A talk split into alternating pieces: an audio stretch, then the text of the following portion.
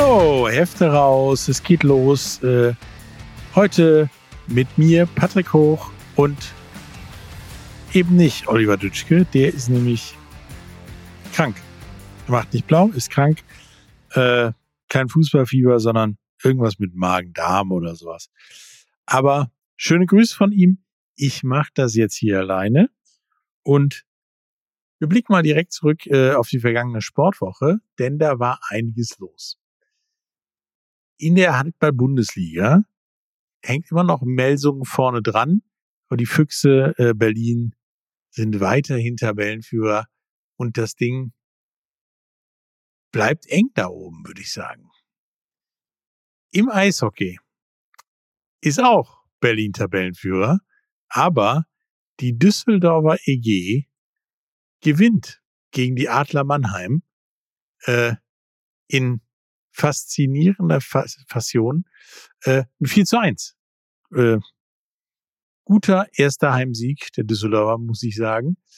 Ähm, das ist nicht schlecht. Apropos Düsseldorf. Da gab's was in Düsseldorf. Und zwar Fortuna Düsseldorf gegen den ersten FC Kaiserslautern. Ausverkauftes Haus vor 52.000 Zuschauern.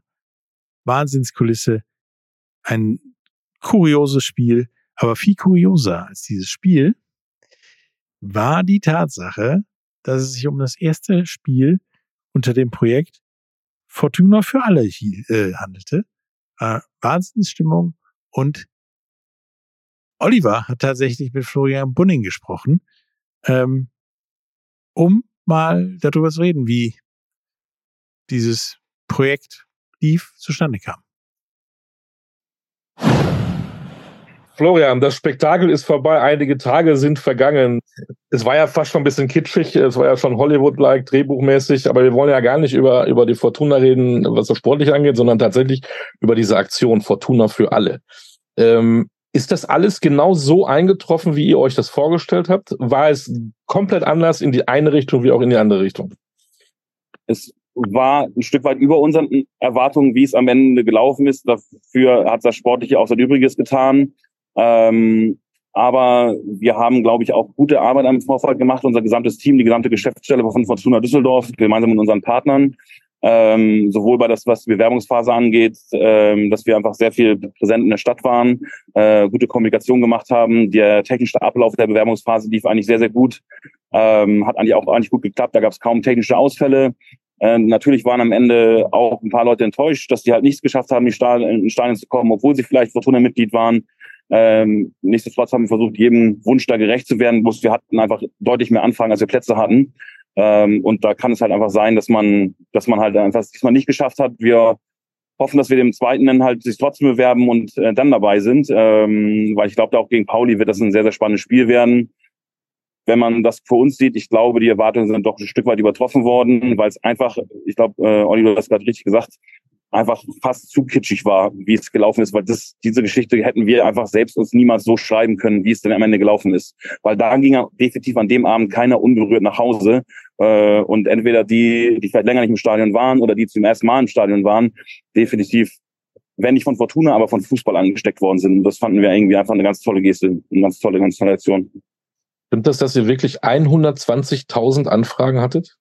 Ja, ein, wir hatten, ich glaube, ein, 119.000 Ticketanfragen hatten wir. Ähm, ja, es ist echt Wahnsinn. Also auch das ist äh, ein Stück weit auch über unseren Erwartungen gekommen, zeigt halt auch, dass es ein Stück weit Zeitgeist getroffen hat. Äh, natürlich wussten wir auch, wenn als wir die Idee damals äh, ein Stück weit für uns konkreter gemacht haben, wir haben auch da Umfragen gemacht, wir hatten eine repräsentative Befragung der Fußballfans gemacht und wir wussten halt, dass zwei von drei Leuten gesagt haben, aufgrund von hohen Ticketpreisen kann ich es mir nicht mehr so leisten, in Stadion zu gehen ähm, entweder weniger oder gar nicht mehr. Also weniger als früher oder gar nicht mehr. Ähm, und ein zweiter Insight war, dass die Leute uns gesagt haben, ja, Stadionerlebnis ist schon an sich der Grund, warum ich ins Stadion gehe. Das Spiel ist extrem wichtig, aber es ist auch dieses gemeinsame Zusammenkommen, ne? dass man halt ein Thema hat, dass man hier mit Freunden sich vorher trifft, dass man am Bütchen äh, ein Bier trinkt, gemeinsam ins Stadion läuft, das Spiel sieht. So, das sind nicht die 90 Minuten, das sind fast am Ende 180 oder sogar noch über 300 Minuten, die am Ende investiert werden. So, das ist halt ein gesamtes Ritual, was damit einhergeht. Und deswegen ist es uns extrem wichtig, Leute weiter in den Stadion zu bringen, weil da am Ende passiert auch die, genau dieser Funkel, den wir ho hoffen, dass der Fußball auch weiterhin für uns und auch für Fortuna Düsseldorf seine Relevanz hat. Wir haben eine super Fanszene, eine extrem starke und kreative, stabile Fanszene. Äh, und die haben am Wochenende auch übrigens getan und einfach mit äh, der Lautstärke und auch der Choreografie dafür gesorgt, dass andere Leute angesteckt worden sind. Das ist halt mega.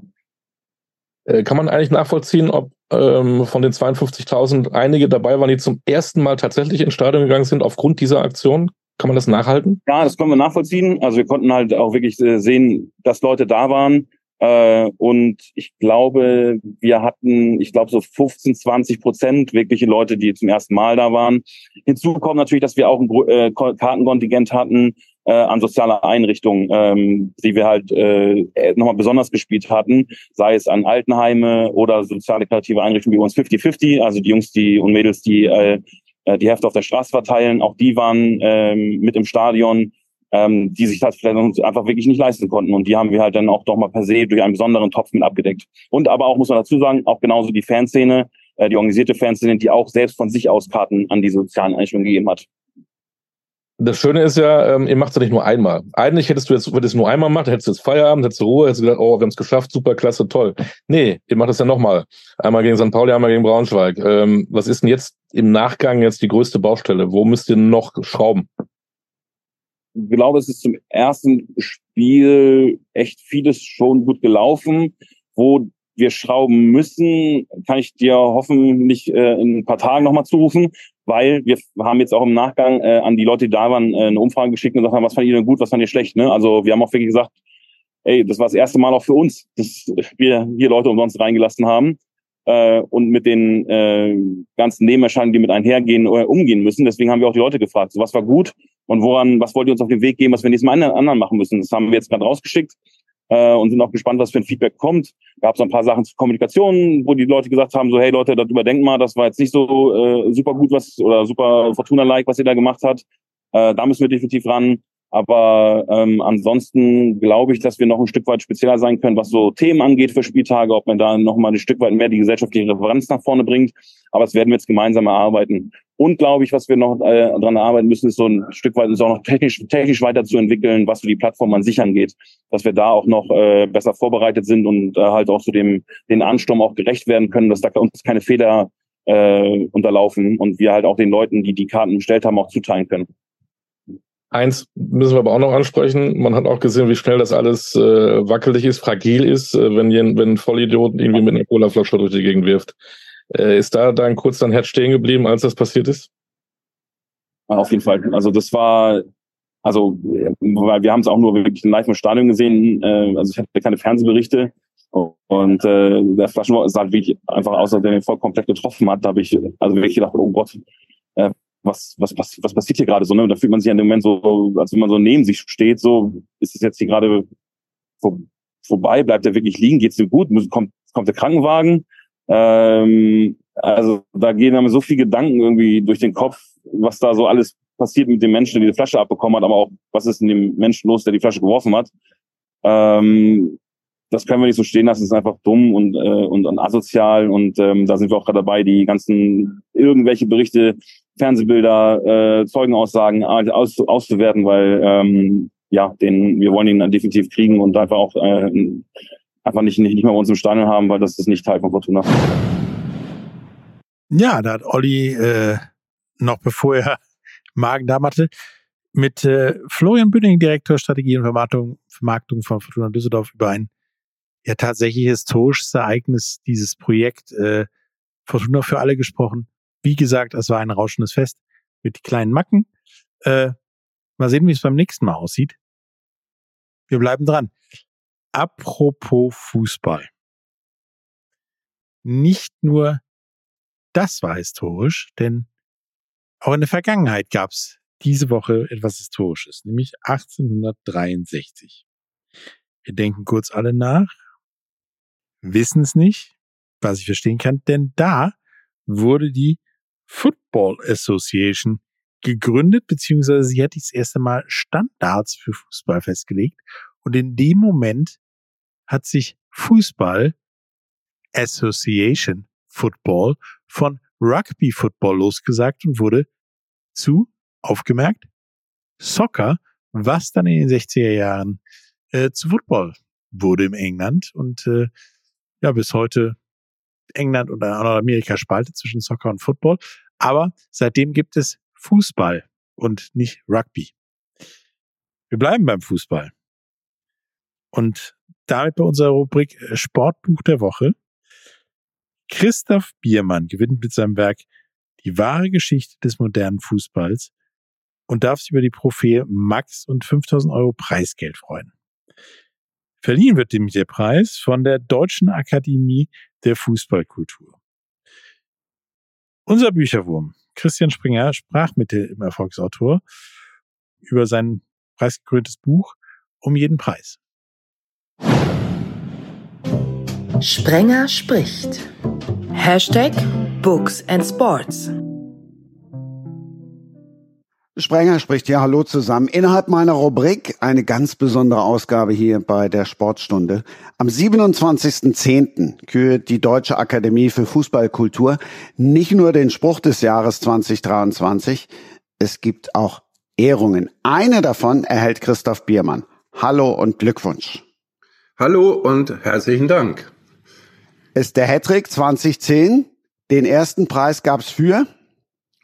Ähm, die Fußballmatrix, wenn ich das richtig in Erinnerung habe. Ne? 2010 die Fußballmatrix, wenn wir vom Fußball träumen, war dann 2015. Ist das Sehr richtig? gut, ja. Und jetzt um jeden Preis das Fußball. Eine lange Durststrecke. naja, aber Hattrick ist ja schon noch was Besonderes. Wie groß ist die Freude? Ja, ich meine, das ist natürlich toll. Also weil äh, jedes Jahr kommen ja in, in, äh, nicht nur ein Haufen Fußballbücher raus, ähm, sondern auch ähm, eine ganze Menge gute. Ähm, und wenn sich dann eine Jury dafür entscheidet zu sagen, ja, das finden wir aber am besten, und man hat das dann selber geschrieben, also, also ich meine, viel größer kann die Anerkennung ja nicht sein. Dann lass uns blättern. 240 Seiten, die ihren Ursprung vor 31 Jahren gefunden haben. Genau, ähm, im Jahr 1992, was ja für mich so ein bisschen ähm, ein Wendejahr oder nicht ein bisschen, sondern das Wendejahr des Fußballs ist, äh, wo für mich ähm, die Ära äh, des modernen Fußballs anfängt.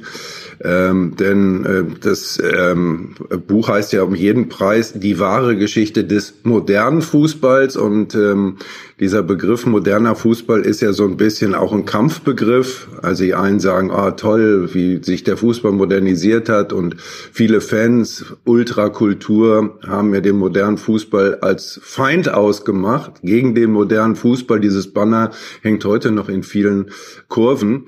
Und für mich ist es aber eben auch äh, wirklich eine, äh, eine Ära und da ist 92 äh, der Beginn mit Einführung der äh, Champions League, mit Gründung der Premier League, mit äh, veränderter ähm, Rückpassregel im, im Fußball und so weiter und so weiter. Da gibt's noch einige andere Punkte und da beginnt eine neue Zeit. Und die endet?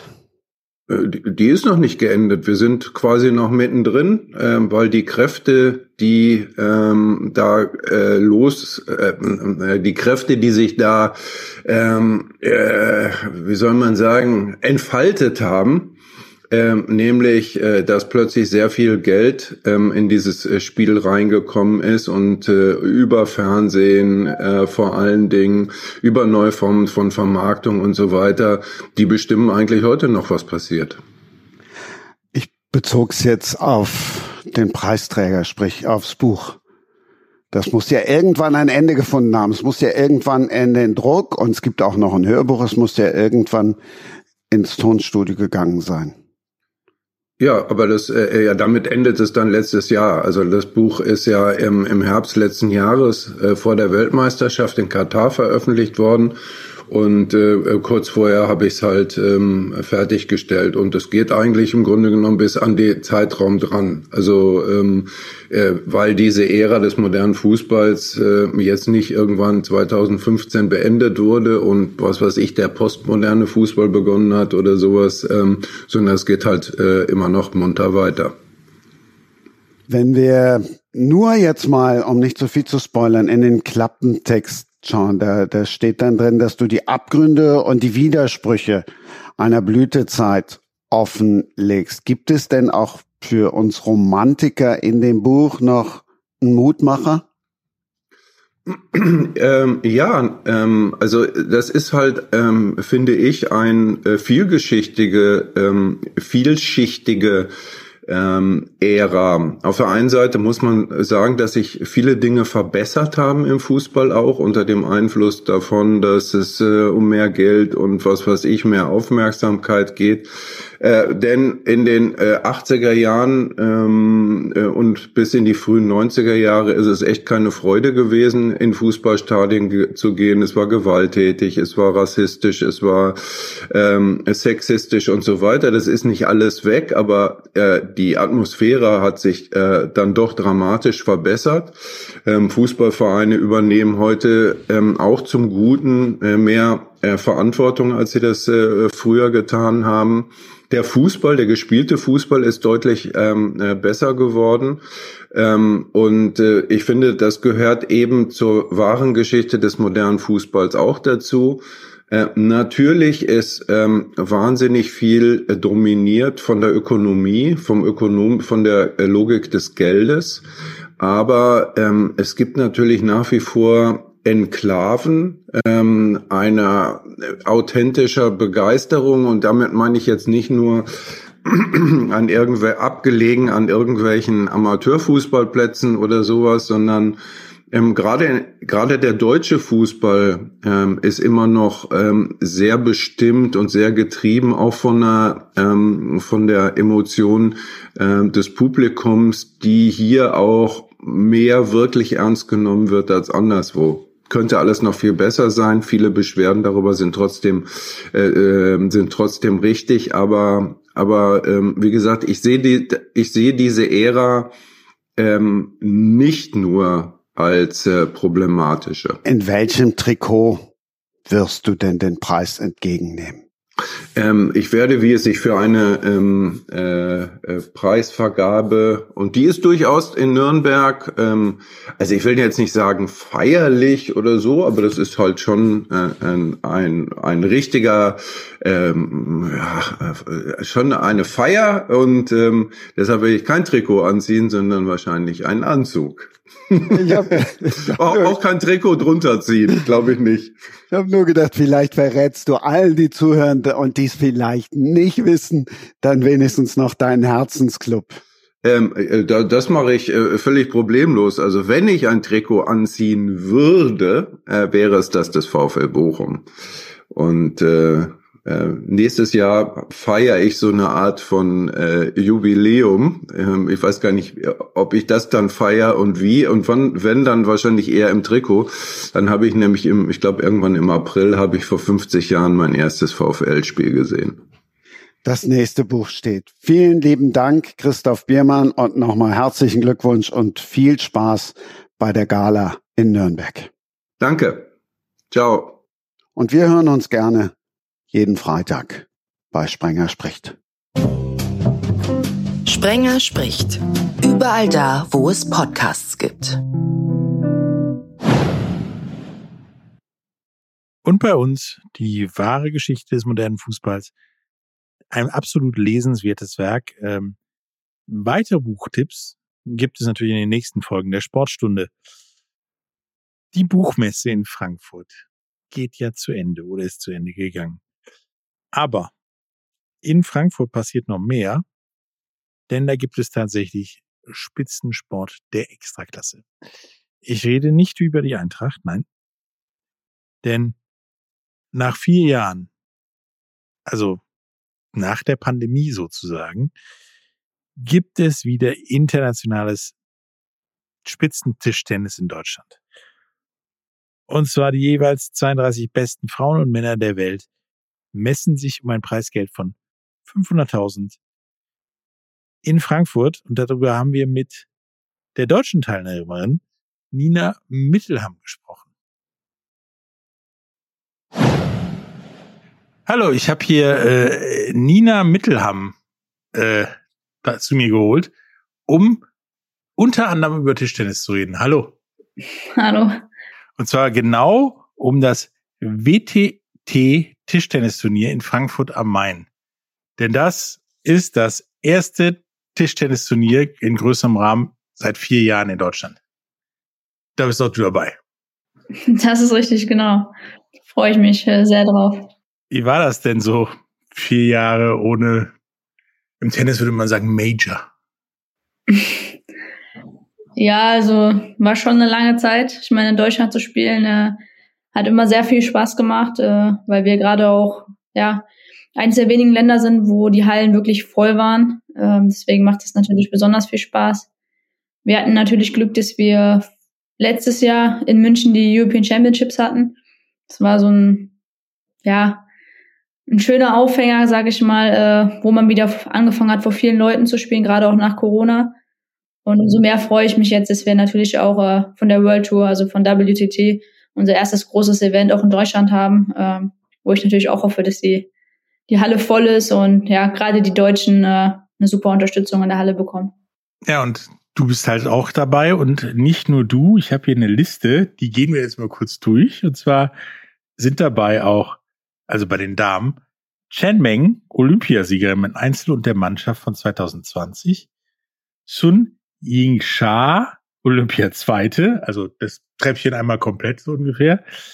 Ähm, Wang Manu, Weltmeister im Einzel und Doppel, Wang Yi-Titel, Mama, äh, egal. Auf jeden Fall eine sehr, sehr lange Liste und auch du. Und äh, wie fühlt sich das dann an, in so einem Elitefeld zu starten? Ja, also auf jeden Fall äh, immer sehr, sehr viel Spaß. Wenn man jetzt äh, ja auch sich die vergangenen Champions-Turniere äh, anschaut, war das Teilnehmerfeld immer sehr, sehr stark besetzt. Äh, auf jeden Fall besser als bei Olympia. Ähm, und das ist dann natürlich äh, ja nicht einfach, da gut zu spielen. ähm, man hat immer sehr, sehr gute Gegner. Es sind auch nur acht Leute immer gesetzt. Das heißt, man kann auch in der ersten Runde wirklich gegen jeden schon spielen. Ähm, deswegen, äh, ja, es ist immer sehr, sehr interessant und ich freue mich da besonders drauf, weil man so halt auch wirklich gegen die Top-Spieler äh, ja, Erfahrung sammeln kann. Und wenn es optimal läuft, kann man die vielleicht auch ein bisschen ärgern oder auch einen Sieg äh, ja mit nach Hause nehmen, sag ich mal. Ja, ich meine, du bist ja du bist wirklich nicht schlecht. Du hast die äh, Bronzemedaille bei der WM gewonnen im Team. Ähm, du bist die EM Zweite 22. Ähm, dann bist du ja tatsächlich mit in diesem Elitefeld, sage ich mal. Ähm, wie rechnest du dir denn deine Chancen aus oder weißt du sogar schon, in wen du, gegen wen du als erstes spielen darfst? Ähm, ja, also die Auslosung, die ist noch nicht draußen. Die kommt, glaube ich, erst am Samstag raus, weil das Turnier geht erst am Sonntag los. Das ist bei uns immer sehr, sehr kurzfristig. Ähm, ja, wie meine Chancen sind, muss man mal schauen. Es kommt auch ein bisschen drauf an, gegen wen ich spiele. Ähm, klar, es ist ein hochkarätiges Feld. Dadurch, dass auch nur 32 Leute äh, teilnehmen dürfen, äh, geht es direkt von der ersten Runde an zur Sache. Und kein Spiel wird da ein einfaches Spiel sein. Und deswegen ja, ich versuche einfach mein Bestes zu geben und dann schauen wir mal, wie weit ich kommen kann. Aber mit Hinblick auf Olympia nächstes Jahr, was ja jetzt wirklich nicht mehr weit weg ist, ähm, ist das dann so der erste Auftakt in Richtung Olympia? Warm machen oder so? Ja, das ist halt ein Turnier. Ja, also grundsätzlich äh, würde ich jetzt sagen, es ist ein Turnier, wie jedes andere auch, wo vielleicht das Teilnehmerfeld noch mal ein bisschen stärker ist als bei anderen Turnieren. Aber dadurch, dass wir ja jetzt quasi alle Quotenplätze, gerade wir Damen, äh, schon uns erspielt haben, ähm, kann man natürlich jetzt schon ja in Richtung Paris so ein bisschen schauen. Aber es gibt noch so viele Turniere, die noch kommen. Und von daher wird jedes Turnier wichtig sein. Ähm, das ist jetzt einfach ja ein super schönes Gefühl, ein super schöner Moment, jetzt auch nochmal vor Olympia in Deutschland äh, sich zeigen zu können. Und äh, das ist einfach was, was ja super schön ist und wo ich auch sehr dankbar für bin. Quasi den Ball ins Rollen bringen, sozusagen. Genau, kann man so bezeichnen, ja. Ich meine Olympia, Paris. Außer Paris sich angucken und das ist quasi direkt vor der Haustür. Ähm, was hast du dir denn vorgenommen für Paris? Ja, also ich muss ja erstmal offiziell nominiert werden, sagen wir es mal so. Ähm, Sollte das der Fall sein? ja, genau, das ist ja noch nicht zu hundertprozentig äh, sicher. Aber klar, ähm, Olympia ist immer mein Traum gewesen. Äh, ich war zu 21 schon dabei als äh, Ersatzathlet. Äh, jetzt möchte ich natürlich auch äh, als richtiger Athlet, sage ich mal, dabei sein. Ähm, und auch gewissermaßen um die Medaillen spielen. Ich denke, gerade dass wir in der Mannschaft eine sehr, sehr gute Chance haben. Äh, waren bei der letzten WM im Halbfinale. Bei Olympia in Tokio sind wir Vierter geworden. Ähm, ich glaube, dass das da schon realistisch ist, dass man ja das Ziel so ausgibt, um die Medaillen zu spielen. Im Einzel und im Mix, äh, ja, muss man mal schauen. Ähm, ich glaube, dass die Chancen da sind, ein gutes Turnier zu spielen. Ähm, was am Ende bei rauskommt, kann man jetzt immer schwer sagen. Ich meine, es sind auch noch ein paar Monate bis dahin. Aber ja, das Ziel, das Traum wäre schon, mit einer Medaille nach Hause zu kommen. Ja, immer nur die Hand in der Nähe von den Medaillen zu haben, ist ja auch blöd. Deswegen mal eine berühren, ist, glaube ich, besser. Ähm, wir haben über das elitäre Teilnehmerfeld gesprochen. Wer von den, den Herrschaften, die Mitglieder antreten, den 31 anderen, ist denn für dir, für dich außer dir selbst einer der großen Favoriten? Also für mich persönlich ähm, würde ich sagen, dass Sun Ying Shah eigentlich ja die absolute Nummer eins ist. Ähm, ich finde die einfach unfassbar gut. Ähm, verliert vielleicht mal das ein oder andere Spiel gegen eine andere Chinesin, aber gegen alle anderen äh, sehe ich sie als deutliche Favoritin und auch als deutlich bessere Spielerin am Tisch. Ich habe selbst auch schon ein paar Vergleiche mit ihr gehabt, äh, die ja für mich leider nicht so gut geendet sind, aber äh, die ist für mich auf jeden Fall ja die absolute Top-Favoritin. Okay, dann gucken wir mal, ob das diesmal klappt, dass du vielleicht der Top-Favorit im Beinstein stellst oder auf jeden Fall möglichst weit kommst und äh, das, ich würde sagen, tatsächlich schon olympische Jahr, Wettkampfjahr, äh, ja, einen guten Schwung kriegst. Äh, hat mir sehr viel Spaß gemacht, mit dir darüber zu reden und wir bleiben auf jeden Fall am Ball sozusagen. Danke. Sehr gerne. Ja, das äh, WTT Tischtennisturnier in Frankfurt am Main vom 29.10. bis 5.11. geht hin. Da spielen auch noch ein paar Leute, die man so kennt vom Tischtennis. Timo Boll, Dimitri Otscharov, ähm, eins der Top-Turniere im Tischtennis-Zirkus. Wahrscheinlich wird aber nie ein Tischtennisspieler, zumindest wahrscheinlich solange ich lebe, nicht einer der bestverdiensten Sportler der Welt. Aber unser Flanken- und Faktengott Markus Höfel stellt euch im Sportflash die aktuellen fünf Topstars mit dem ja, besten Verdienst der meisten Kohle vor. Heute im Sportflash die Top 5 der reichsten Sportler der Welt nach radierten inflationsbereinigten Einkünften während und nach ihrer aktiven Sportlerkarriere. Auf Platz 5 Cristiano Ronaldo mit bisher 1,58 Milliarden Dollar Gesamteinkünften und einem aktuellen Jahreseinkommen von 260 Millionen Dollar bei Al-Nassr in Saudi-Arabien. Auf Platz 4 der legendäre US-Golfer Jack Nicklaus mit einem Gesamteinkommen von bisher 1,63 Milliarden Dollar. Auf Platz 3 ebenfalls aus dem Golfsport Arnold Palmer mit sagenhaften 1,7 Milliarden Dollar. Auf Platz 2 mit 2,5 Milliarden Dollar Einkommen der legendäre Golfspieler Tiger Woods, der 1996 als Profi debütierte. Und unangefochten auf Platz 1 The GOAT, Michael Jordan, mit Einkünften von bisher insgesamt 3,3 Milliarden Dollar und einem jährlichen Verdienst von derzeit ca. 256 Millionen Dollar allein aus seiner Partnerschaft mit Nike. Meine Meinung dazu, drei von fünf Sportlern sind Golfer, vier von fünf aus den USA, Amerika, auch im Sport das Land der unbegrenzten Möglichkeiten.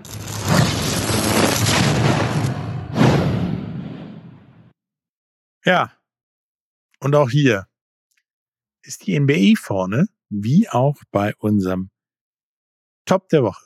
Denn ab sofort überträgt Pro7 nicht nur die European League of Football, den Rugby World Cup und die NHL Live, sondern auch die NBA.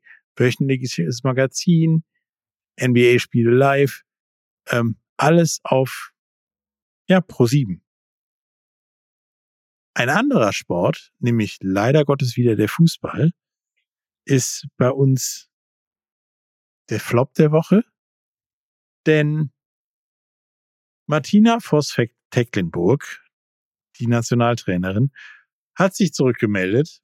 Und zwar, nachdem sie ein Erholungsurlaub nach dem ganzen Stress äh, mit der Fußball-WM und so weiter hat sich genommen hat, äh, meldet sie es jetzt zurück und zwar nicht, um zu sagen, was sie zu sagen hat und zu verlauten, wie es weitergeht, sondern nur, dass sie sich auf dem Wege der Besserung befindet und demnächst äh, mal sagen wird, was denn so passiert und dass sie da sehr selbstkritisch in der Analyse war. Ernsthaft, das kann tatsächlich nicht so lange dauern, denn äh, der DFB muss ja auch mal mit den Leuten reden. Das ist äh, unser Flop der Woche. Aber nach Fußball und Basketball steht die nächste Liga vor der Tür mit ihrer neuen Saison, und zwar die Volleyball-Bundesliga der Herren. Alle jagen die Berlin Volleys. Punkt. Ende aus. Das sieht dieses Jahr so aus. Äh, die haben letzte Wochenende schon wieder äh, ein Statement gesetzt, indem sie den Supercup gewonnen haben. Darüber und äh, wie er denn die kommende Saison sieht, haben wir äh, gesprochen, haben wir gesprochen ähm, mit einem Spieler der Berlin Wallace. Hallo, ich habe hier Johannes Tille äh, von Berlin Recycling Volleys äh, zum Thema ja, Volleyball-Bundesliga und deren Ambition, wie denn so der Ausblick ist. Hallo. Hallo, schönen guten Tag. So, ihr seid ja deutscher Meister. Erstmal Gratulation dazu. Und ihr seid ja das erste Mal seit gefühlter Ewigkeiten für Olympia qualifiziert als Nationalmannschaft. Auch Gratulation dazu. Danke. Und äh, nun kommt ja die Olympiasaison quasi auf euch zu. Ähm, ja, wie siehst du das denn mit der deutschen Volleyball-Bundesliga in der Olympiasaison? Äh, ich denke, es hat dem deutschen Volleyball sehr geholfen, dass wir uns nochmal qualifiziert haben. Ähm, sonst wäre der Verband vor großen Schwierigkeiten gestanden. Aber ich denke, dass das auch vielleicht ein Stück weit die Liga auch wieder ein bisschen attraktiver macht. Ähm, die Saison an sich, die wird hart. Dadurch, dass ja Olympia nächstes Jahr ist, wird die, die Nations League ein bisschen nach vorne verschoben. Und die Saison endet dann quasi schon Ende April, nicht erst Mitte Mai. Und wir haben auch noch einen Ticken später angefangen. Das heißt, es ist alles ein bisschen mehr zusammengestaucht und ist halt dann mehr Spiele auf kurze Zeit quasi. Also zeitlich stressig quasi. Ja, weil bei uns halt dann auch noch Champions League dazu kommt. Das heißt, wir haben wirklich ab diesen Freitag bis Mitte März zwei Spiele pro Woche ununterbrochen. Ja, genau. Diesen Freitag äh, geht's los. Ähm, ich meine, als Titelverteidiger ist man immer irgendwie Favorit. Seid ihr das dieses Jahr wirklich Favorit oder so? Ja, wir waren mal Meister und tschüss. Nee, ich denke, dass wir schon sagen können, dass wir wieder Favorit sind. Wir haben den größten Teil der Mannschaft gehalten vom letzten Jahr, mit dem wir Meister geworden sind.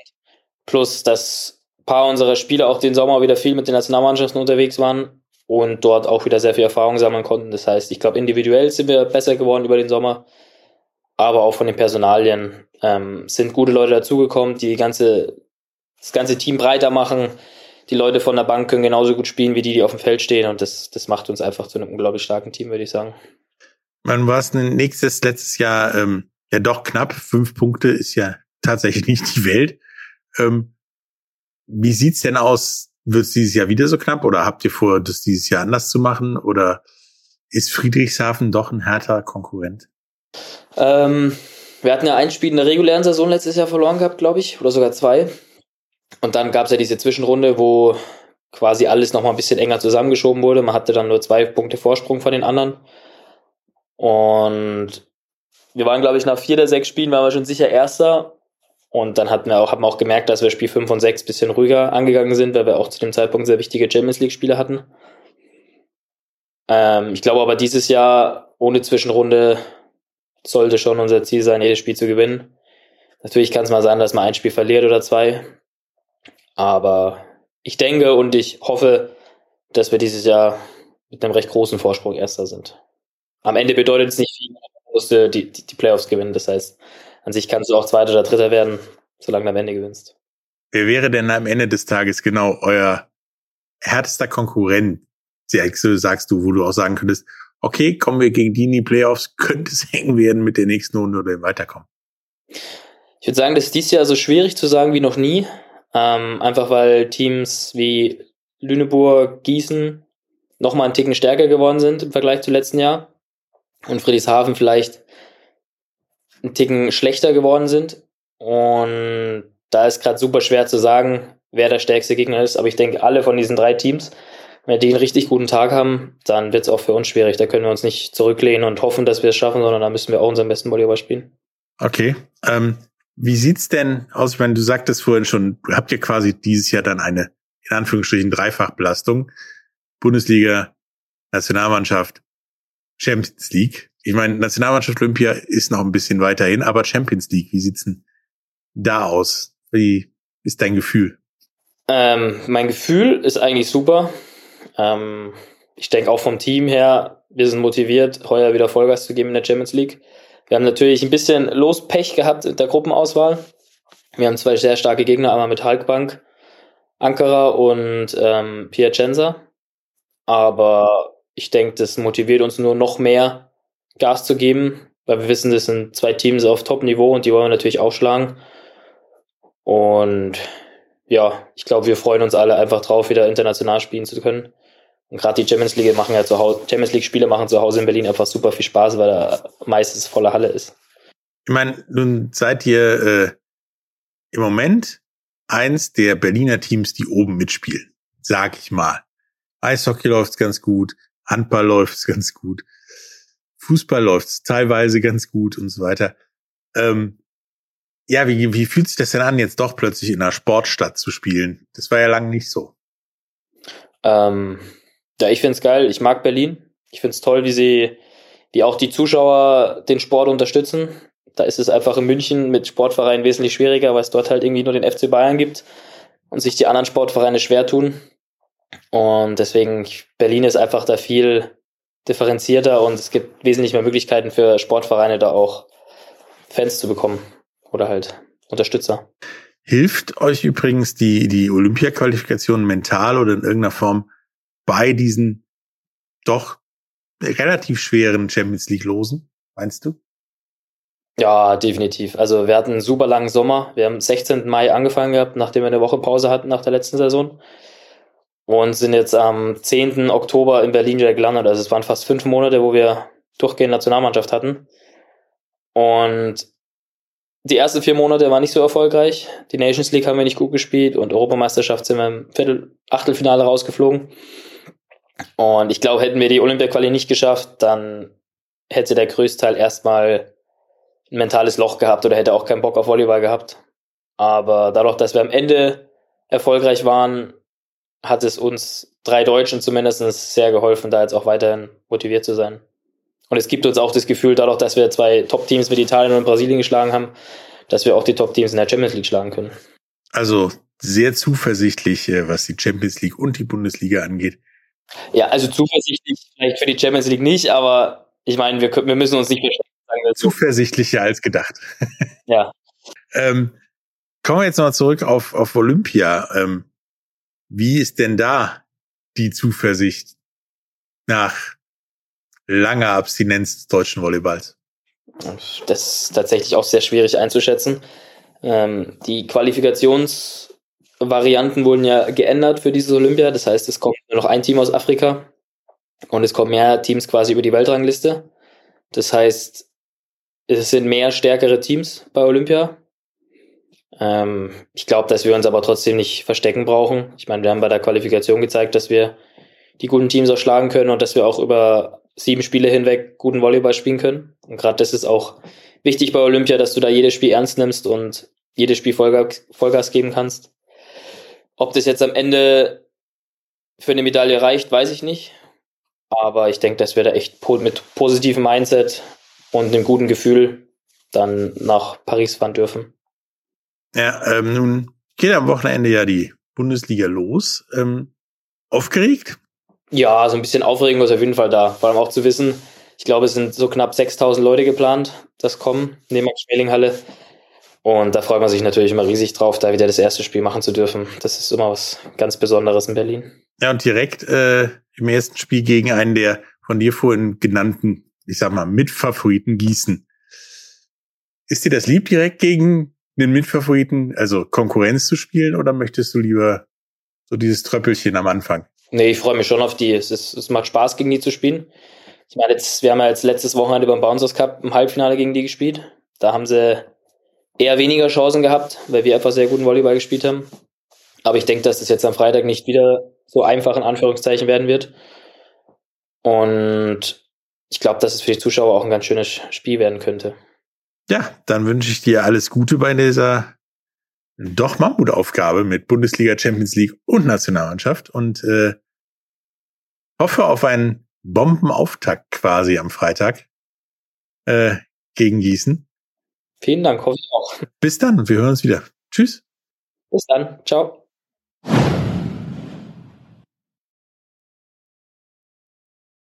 Ja, auch äh, die Handballer sind schon seit einigen Wochen aktiv in der HBL. Und auch da gibt es einen Tabellenführer aus Berlin. Denn die Berliner Füchse. Deswegen ist doch gar nicht mal so schlecht, dass der Olli sich mit einer Berliner Band unterhalten hat, die den Handball AM Song 2024 singt, nicht äh, Calce Candela. So, ihr Lieben, Matteo und Chino, schön, dass ihr euch Zeit nehmt, mit mir über euren Handballsong zu sprechen. Da ist natürlich die erste ja, ey, vielen Dank Frage. Für die Einladung. Wir freuen uns dabei zu sein. Ja, cool. Da fragt man natürlich als erstes, äh, wie kommt ihr von Kalscha Candela denn dazu, äh, einen Handballsong zu machen? naja, also äh, welche Musik, welche deutsche Musik würde dir denn, mal die, ich spiel, gebe mal die Frage zurück, welche, welche Musik eines, eines deutschen ähm, Pop-Acts würde dir denn am ehesten einfallen, wenn du, also in der Halle, wenn du in der Halle bist oder im Stadion, was würde dir dann, jetzt sag bitte nicht die Höhner oder so. Nee, als erstes würde mir. Die Höhner haben es mal gemacht, ne? Wir sind, wir treten in große Fußstapfen, oder? Die Höhner waren das mal, oder? Ja, War die das- haben dieses Ding gehabt mit, äh, wenn nicht jetzt, wann dann. Das war schon, glaube ich, das ging schon ganz Ja? gut. Ja, ja. Also nix, kein Front gegen die Höhner, ne? Das ist natürlich äh, geil. Aber ich meine jetzt nach, nach den, nach den Höhnern, was, was Da würde dir als zweites einfallen? Äh, Kalscha Candela. Danke. Und dann Danke. nicht. Du hast den Test bestanden. Dann ganz lange nichts eigentlich. Genau, das ist der Grund. Das ist der erste Grund, äh, tatsächlich. Ähm, nein, wir sind natürlich riesen Sportfans, also äh, allgemein. Ähm, und man ist auf uns äh, zugegangen und äh, also der, der DHB und so. Und wir sind nicht weggegangen. Wir sind nicht weggegangen. Und ein, zwei, drei Agenturen, die da noch äh, dranhängen. Und die haben gesagt, ja, äh, unsere Ma- Marktforschung hat ergeben, dass ihr, dass ihr sehr oft äh, im Stadion und in der Halle lauft bei Ach. sportlichen Großveranstaltungen. Und deswegen sind die auf uns zugekommen. Natürlich, da, natürlich laufen wir dort sehr oft, weil wir sehr viele erfolgreiche, schöne Songs haben. Genau, die ihr nachher alle noch präsentieren wird hier im Podcast. Nein. Ähm, ihr seid nicht weggelaufen und dann heißt es auf einmal, oh, jetzt müssen wir ja liefern. Ähm, wie, wie geht das dann? Schließt ihr euch ein, fünf Tage, dauert das fünf Minuten, hat man sofort was im Ohr? Wie, wie funktioniert sowas? In diesem Fall war die Vorgabe relativ klar definiert. Also die hatten uns wirklich schon gesagt, was sie sich wünschen. Die, hatten irgendwie das irgendwie abgeklärt, dass die diesen Song, ich glaube, ist er schon draußen? Nee, noch nicht draußen. Dürfen wir schon drüber reden, Mathieu? Ich weiß gar nicht. Ja, Ist müssen drüber reden. reden. Wir müssen drüber. Puh. Also ähm, es gibt da eine Vorlage und zwar von Cool and the Gang Celebration. Das war sozusagen die die Vorlage, die sie irgendwie im Vorfeld angefragt hatten und die haben uns wirklich gebeten, das ist so eine Auftragsarbeit, diese diese Vorlage zu bearbeiten, quasi ins Jahr 2023 zu übertragen auf Deutsch mit äh, Culture Schmiss. So, das war die, das war der Auftrag und da war es halt relativ klar, was da zu tun ist. Da haben wir uns rangesetzt und haben da dran gefeilt und hatten lustigerweise während dieser Arbeit auch extrem viel Gefallen dran gefunden. Es hat uns mega Spaß gemacht. Also zunehmend mehr, muss ich gestehen. Am Anfang dachte ich so, das ist ein bisschen doof, so, ein, so eine Auftragsarbeit zu machen, so. Aber ähm, bei der bei der Produ Produktion selbst hat es dann angefangen, richtig doll Spaß zu machen. Also wir, wir feiern den Song so, wie er jetzt ist, total.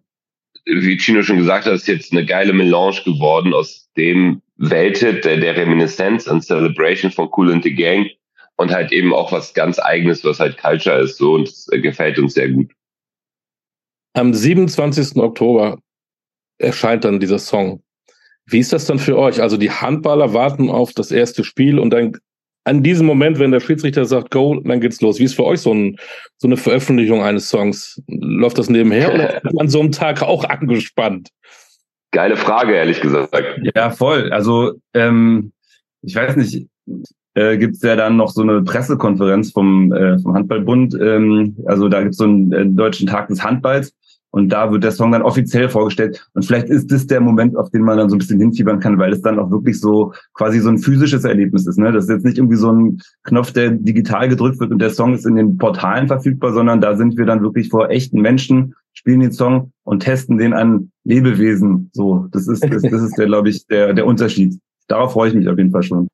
Ich vergleiche das immer ganz gerne mit dem Sport. Wir sind ja bei der Sportstunde. Beim Handball gibt es eine Erwartung, Vorrunde überstehen, wunderbar, Viertelfinale, Halbfinale und so weiter. Welche Erwartung hat man denn an eurem Song?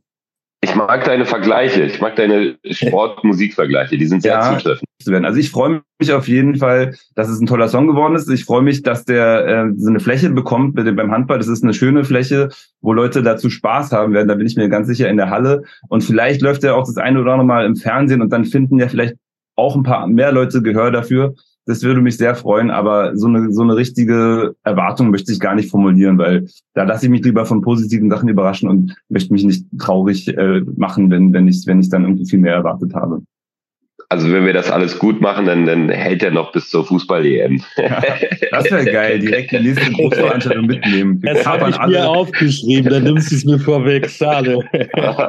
Aber ihr seid ja schon mal von einer Riesenmasse.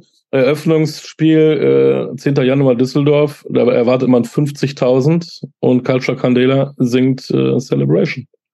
Das ist schon geil. Ja, ich sag, das ist, ja, ich sag, das ist der deutsche Super Bowl. Also nicht weniger als, als der deutsche Super Bowl. Das ist die Eröffnungs, Eröffnungsfeier. Und da zeigen, äh, da zeigen die ähm, Germanen, Allmanns, zeigen mal der ganzen Welt, wie man so eine, ähm, wie man so eine Eröffnungsfeier macht, ne? Ja, ja, ja. Wie handballaffin seid ihr beiden denn eigentlich so? Ist lustig. Mhm. Äh, wir kommen ja aus Berlin. Das ist ja auch eine äh, Handball-Hochburg durch die Füchse. Leider war ich zwar in der Halle schon sehr oft, aber nicht die Füchse gespielt haben, sondern meistens eigentlich bei Alba. Das ist so, das liegt uns, glaube ich, also jetzt uns beiden äh, näher Basketball. Matteo ist auf jeden Fall ein alter Baller.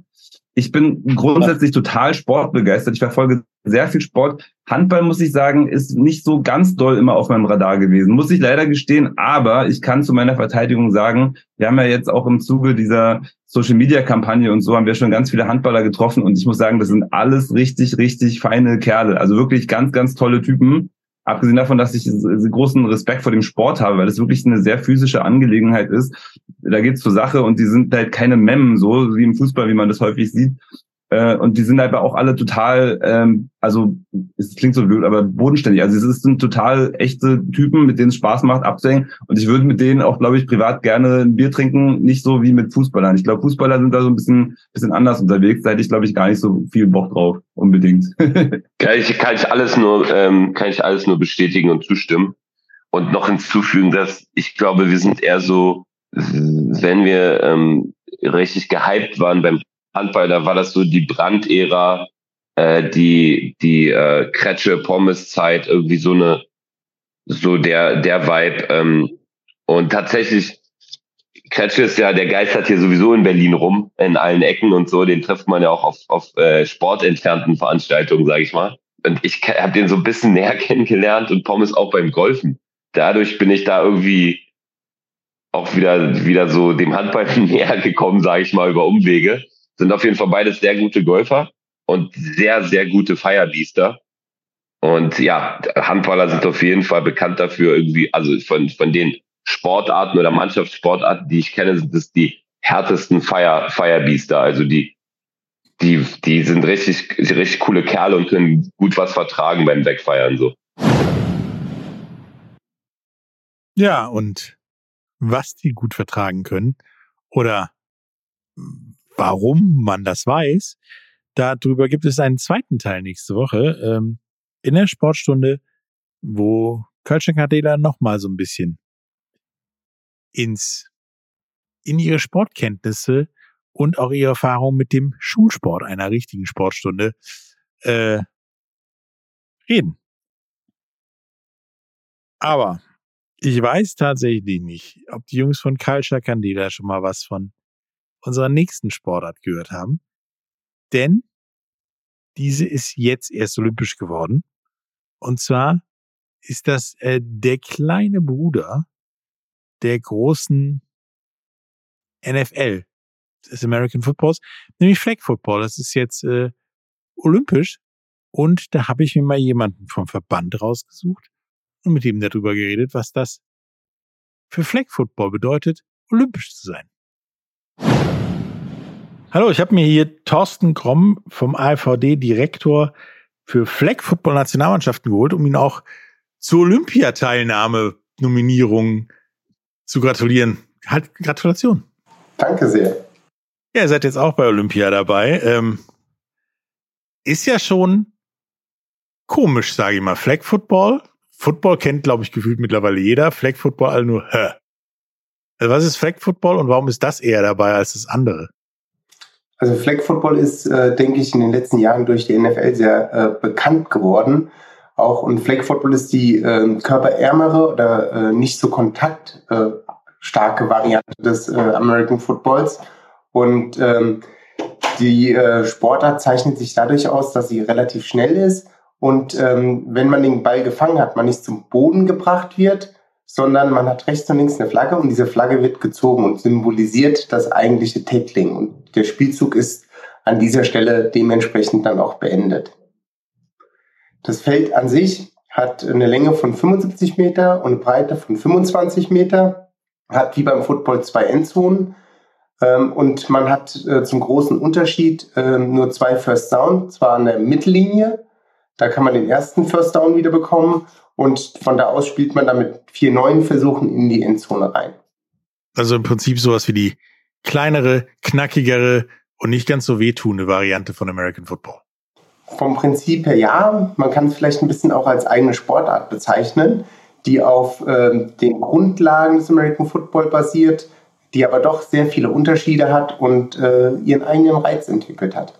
Und wie ist es denn jetzt dazu gekommen, dass ihr olympisch seid und nicht der, der große Bruder oder ja American Football oder das mit Tackeln und so, das alles kennen, alle kennen? Ich glaube, das sind mehrere Faktoren. Ähm, angefangen sicherlich von der äh, Kapazität, die man benötigt, äh, um ähm, Tackle Football olympisch zu machen. Das heißt Kadergröße. Wenn ich mit 45 Leute plus Staff irgendwo hinreise, ist das halt erstmal eine Hausnummer. Äh, wenn ich jetzt auch minimiere auf sechs Teams, ist es trotzdem noch relativ viel. Und äh, wenn ich beim äh, Flag Football mir das Ganze angucke, vielleicht mit 15 Spielerreise, dann noch äh, drei Coaches habe, Physios und und und, ist es eine deutlich geringere Anzahl an ähm, Personen, die ich benötige, um dort auch wirklich äh, zu spielen. Plus ähm, Flag Football gibt es halt auch in beiden Varianten und zwar äh, weltweit. Es wird äh, von Männern und von Frauen gespielt äh, zeitgleich. In manchen Nationen wird es auch als Mix gespielt. Auf der national, internationalen Ebene ist es äh, getrennt, so dass man halt wirklich Mann und Frau ähm, getrennt voneinander spielen lässt. Also für Olympia leicht zu adaptieren, sage ich mal. Weil es gibt zwei Wettbewerbe, kleine Teams. Ja, ist für Olympia einfach äh, eine Variante, die äh, spannend, interessant ist und äh, dementsprechend wahrscheinlich auch die, die bessere Variante, die in das Gesamtkonzept passt. Nun seid ihr ja mit ein paar anderen olympisch geworden. Und äh, merkt ihr schon was davon? Weil sind ja noch ein paar Jährchen, bis ihr dann in LA ran dürft. Oder äh, seid ihr komplett überrascht oder über den Haufen gerannt worden davon? Sowohl als auch, um es nochmal auszudrücken. Also äh, wir, wir, wir merken ähm, schon seit längerem, dass äh, der Sport sehr stark äh, getrieben wird. Also äh, ich sag mal, die NFL hat ein hohes Interesse daran, die findet den Sport sehr gut. Äh, sie wollen, äh, dass eine Variante des Footballs äh, olympisch ist und haben es in den letzten Jahren schon sehr stark unterstützt. Das hat man gesehen mit dem ersten NFL-Spiel in München, dass wir mit der Frauennationalmannschaft in der Halbzeit mitten im Stadion bei dem Spiel ein Spiel durchführen durften gegen uns selbst, um das einfach mal auch dem Publikum zu zeigen, wie spannend Flag Football sein kann. Und äh, so gibt es ja viele äh, Themen, die die NFL mit an den Schulen platziert hat, die aber auch so ähm, international einfach äh, Interesse erzeugt hat. Und ähm, damit hat das Ganze schon mal so ein bisschen angefangen. Und ja, ähm, jetzt durch die Bekanntgabe äh, ist es halt sicherlich noch mal ein bisschen mehr geweckt worden, das Interesse. Bis dahin du bist ja auch auf uns damit ein bisschen aufmerksam geworden, dass du gesagt hast, oh, ist ein Sport, der jetzt olympisch wird, äh, könnte man mal drüber berichten, ist ganz interessant. Ähm, und so ist es halt mit vielen anderen Medien einfach auch. In dem Moment, wenn man in diesem olympischen Kreis ist, fällt man einfach mehr auf als Sportart. Wie ist denn, sag ich mal, der momentane Stand, wenn jetzt, wenn er jetzt bei den nächsten Olympischen Spielen schon dabei wird, die ja nächstes Jahr sind, in, ich glaube, neun Monaten oder sowas, äh, wäret ihr dann kompetitiv oder braucht ihr noch was dazu, bis es in LA vielleicht soweit ist? Ähm, es ist ja so, dass Flag Football nicht heute erst beginnt. Also wir, wir sind ja schon viele, viele Jahre dabei. Wir entwickeln uns. Ähm, wir haben äh, mit der Jugendarbeit genauso im äh, internationalen Bereich angefangen. Auch erst in diesem Jahr muss man zugeben. Das heißt, wir sind mit der U17 Mädchen und Jungs und mit der U15 nach Italien gereist zur Europameisterschaft. Bei den Herren, bei den Damen machen wir das Ganze ja schon ein bisschen länger, was ähm, auch so ein bisschen das Ergebnis von diesem Jahr widerspiegelt. Wir sind äh, mit den Damen äh, auf den dritten Platz gelandet. Das heißt, wir haben die Bronzemedaille bei der Europameisterschaft geholt. Und mit den Herren äh, sind wir Europameister geworden, was äh, auch äh, zeitgleich ein Zeichen dafür ist, wie hoch die Qualität von uns äh, auf äh, europäischer Ebene ist was äh, die nächstes Jahr zeigen wird, wie es ähm, auf äh, der Ebene der Weltmeisterschaft ist, ob wir international dort auch uns äh, unseren Stellenwert sichern können. Das wird sicherlich noch mal ein bisschen äh, schwerer, weil auch äh, dort mit äh, Amerika, Kanada und und und einige Teams dabei sind, die auf einem extrem hohen Niveau spielen. Aber ich glaube, wir haben viel dafür getan, dass wir jetzt schon einen guten Status quo erreicht haben, der noch nicht zu Ende ist. Also alle Maßnahmen, die wir gerade tun, soll darauf einzahlen, dass wir 2028 bei Olympia eine schlagkräftige Truppe stellen können. Also fahrt ihr gerade mit Geschwindigkeit auf die Road to LA sozusagen. Quasi. Was haltet ihr davon, weil das habe ich in den letzten Tagen so auch in Vorbereitung hier drauf gelesen, dass jetzt plötzlich alle NFL-Profis gefühlt aus den Löchern kommen und sagen, ich möchte da mitspielen, dann kann ich mal bei Olympia mitspielen. Es ist ja in Anführungsstrichen nur Flag Football. Ist das gut für den Sport oder ist das eher abträglich für den, die Akzeptanz?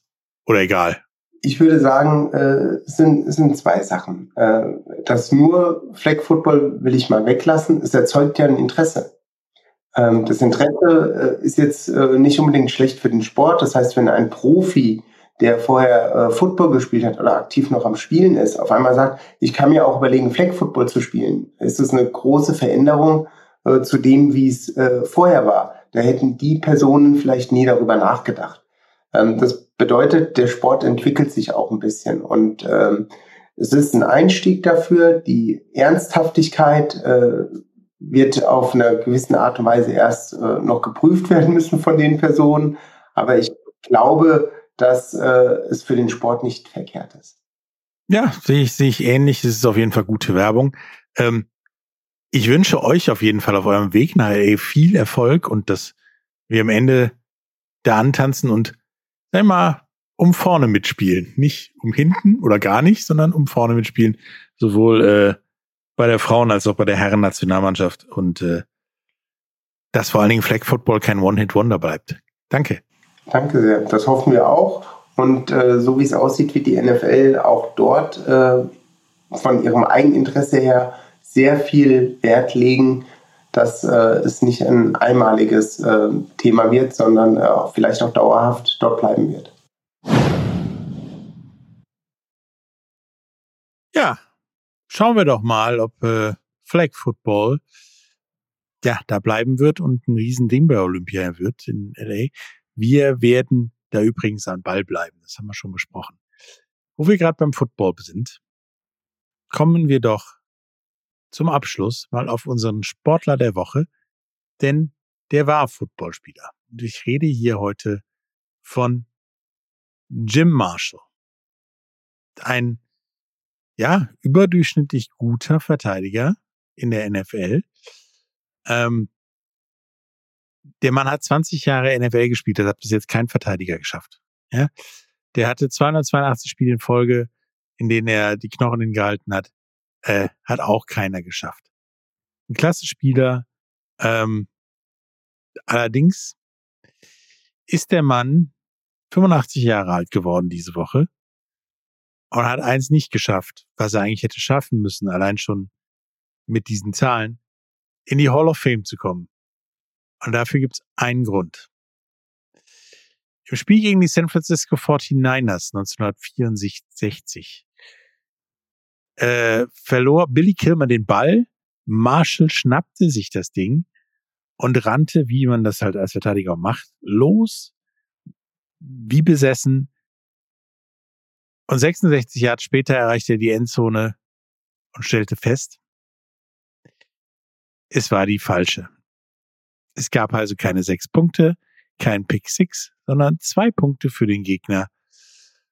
Und tatsächlich hatte das keinerlei Konsequenzen für den Ausgang der Saison oder des Spiels. Aber seitdem taucht er in allen Blooper-Videos auf und wird seitdem um seinen Eintrag in die Hall of Fame gebracht, äh, weil er das gemacht hat. Ich oder wir sind dafür, dass dieser Mann in die Hall of Fame gehört. Deswegen unser Sportler der Woche, äh, Kollege Marshall. Das war ein Versehen, kann ja jedem mal passieren, nur die Leute machen das halt nicht in der, NFL. Also Jim Marshall, guter Mann. Mal gucken, ob wir da noch was hinkriegen. So, damit ist diese Woche vorbei und diese Sportstunde vorbei. In meiner Einzelaktion wahrscheinlich werden wir nächste Woche wieder schönes Kombinationsspiel zwischen mir und Oliver sehen. In der nächsten Sportstunde, dabei reden wir auch über Wintersport, denn es geht langsam los mit dem Wintersport. Und Kalcha Candela erzählt uns natürlich mehr über ihre Sportstundenerfahrung. Dann äh, bis nächstes Mal und ja, gute Besserung an Oliver. Ne?